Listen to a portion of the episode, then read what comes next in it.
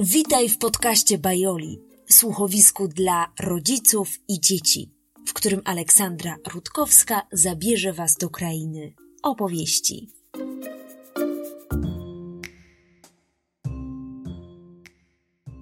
Dawno, dawno temu w małej chatce żyła sobie mama wraz z dziewczynką, którą nazywano czerwonym kapturkiem.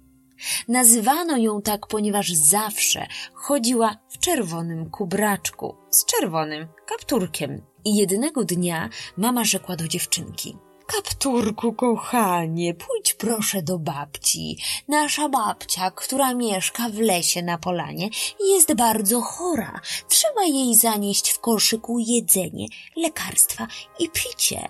Czy mogę na ciebie liczyć? Pewnie, mamo. Z przyjemnością pójdę do babci. I tak dziewczynka chwyciła koszyk z jedzeniem, lekarstwami oraz piciem i ruszyła przed siebie. Ale z daleka jeszcze mama krzyczała do niej – Kapturku, kochanie, tylko uważaj w lesie na wilka. Spokojnie, mamusiu, nie musisz się o mnie martwić. I dziewczynka szła przez las.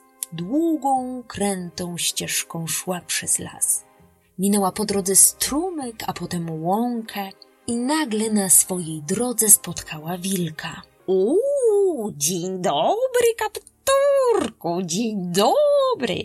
A dokąd ty idziesz, dziewczynko? Gdzie ty się wybierasz? O, wilku, wiesz co, ja nie mogę za bardzo z tobą rozmawiać, bo się śpieszę. Pędzę do mojej babci. Mm, do babci, do babci. A, a gdzie ta twoja babcia mieszka, dziewczynko? Wilku, moja babcia mieszka na polanie, ale ja już nie mogę z tobą rozmawiać. Muszę pędzić.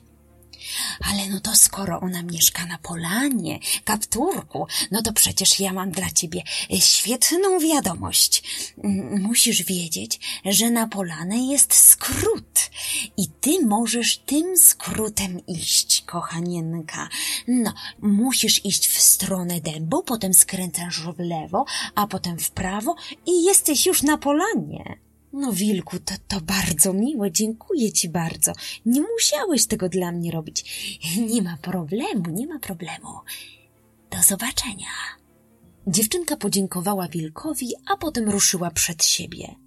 Ale gdy tak szła, okazało się, że droga, którą wskazał jej wilk, nie była wcale skrótem i dziewczynka zabłądziła. Po drodze jeszcze trafiła na jakąś polanę, na której zaczęła zrywać kwiaty dla babci, a w międzyczasie podstępny wilk dotarł do chatki babci, wszedł do środka zupełnie nieproszony i połknął babcię za jednym razem, a potem się za nią przebrał i położył do łóżka i czekał na czerwonego kapturka. A dziewczynka, gdy wreszcie odnalazła drogę do domu babci, zapukała do drzwi, zajrzała do środka i mówi, babciu, to ja, czerwony kapturek, czy mogę wejść? Wejdź, kochanienka, wejdź, śmiało. Ojej, babciu, a dlaczego ty masz taki dziwny głos? Oj, ochrypłam ja ostatnio. Babciu, a dlaczego ty masz takie duże oczy? Żeby cię lepiej widzieć, kochanienka. Babciu, a dlaczego ty masz takie duże uszy? Żeby cię lepiej słyszeć, moja droga. Babciu, ale dlaczego ty masz takie wielkie zęby? Żeby cię połknąć w całości, kochanienka. I wtedy wilk wyskoczył z łóżka i połknął czerwonego kapturka na to wszystko. O, rety tego nikt się nie spodziewał. Na szczęście obok przechodził leśniczy, który już słyszał z daleka dziwne chrapanie wilka. Podejrzewał on, co tam mogło się wydarzyć w domu babci.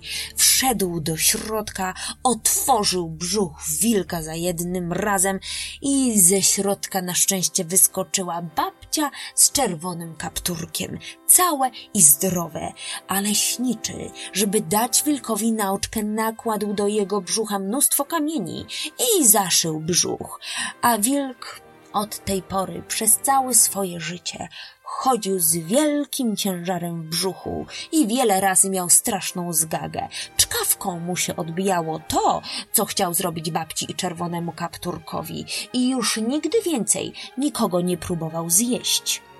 A babcia, czerwony kapturek, leśniczy i mama żyli długo i szczęśliwie. I tak kończy się ta opowieść. Dziękuję Wam za wspólnie spędzony czas. Zapraszam Was na moją stronę www.bajola.pl, na której znajdziecie informacje, jak opowiadać, by przykuć uwagę odbiorcy. Do usłyszenia w kolejnym podcaście.